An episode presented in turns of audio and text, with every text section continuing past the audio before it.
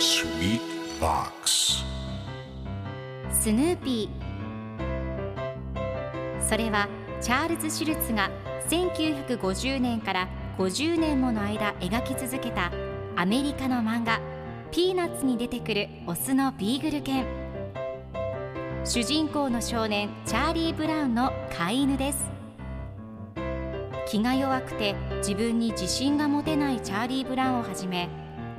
いろんな個性を持つ子どもたちが繰り広げる人間模様に人生の哲学を感じるのは私だけでしょうか？Peanuts Dictionary Peanuts Dictionary. Peanuts Dictionary このコーナーではスヌーピーを愛してやまない私高木マーガレットが物語に出てくる英語の名台詞の中から心に響くフレーズをピックアップ。これを聞けばポジティブに頑張れるそんな奥の深い名言を分かりやすく翻訳していきますそれでは今日ピックアップする名言はこちら There are always some bitter pills to be swallowed There are always some bitter pills to be swallowed 飲まなければならない苦い薬もあるんだ今日のコミックは1960年5月26日のものですチャーリー・ブラウンとシャーミーが一緒におしゃべりをしています。チャーリー・ブラウンが僕のただ一つの望みはヒーローになることだったんだ。でもヒーローになることができるかいやできない。僕はバカなヤギにしかなれない。と言うとシャーミーががっかりするなよチャーリー・ブラウン。この人生は飲まなければならない苦い薬もあるんだと励まします。すると最後のコマではチャーリー・ブラウンが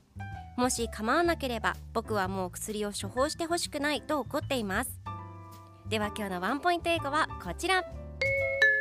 swallow 何々を飲み込むという意味です。今回のコミックでは There are always some bitter pills to be swallowed と出てくるので飲まなければならない苦い薬もあるんだという意味になります。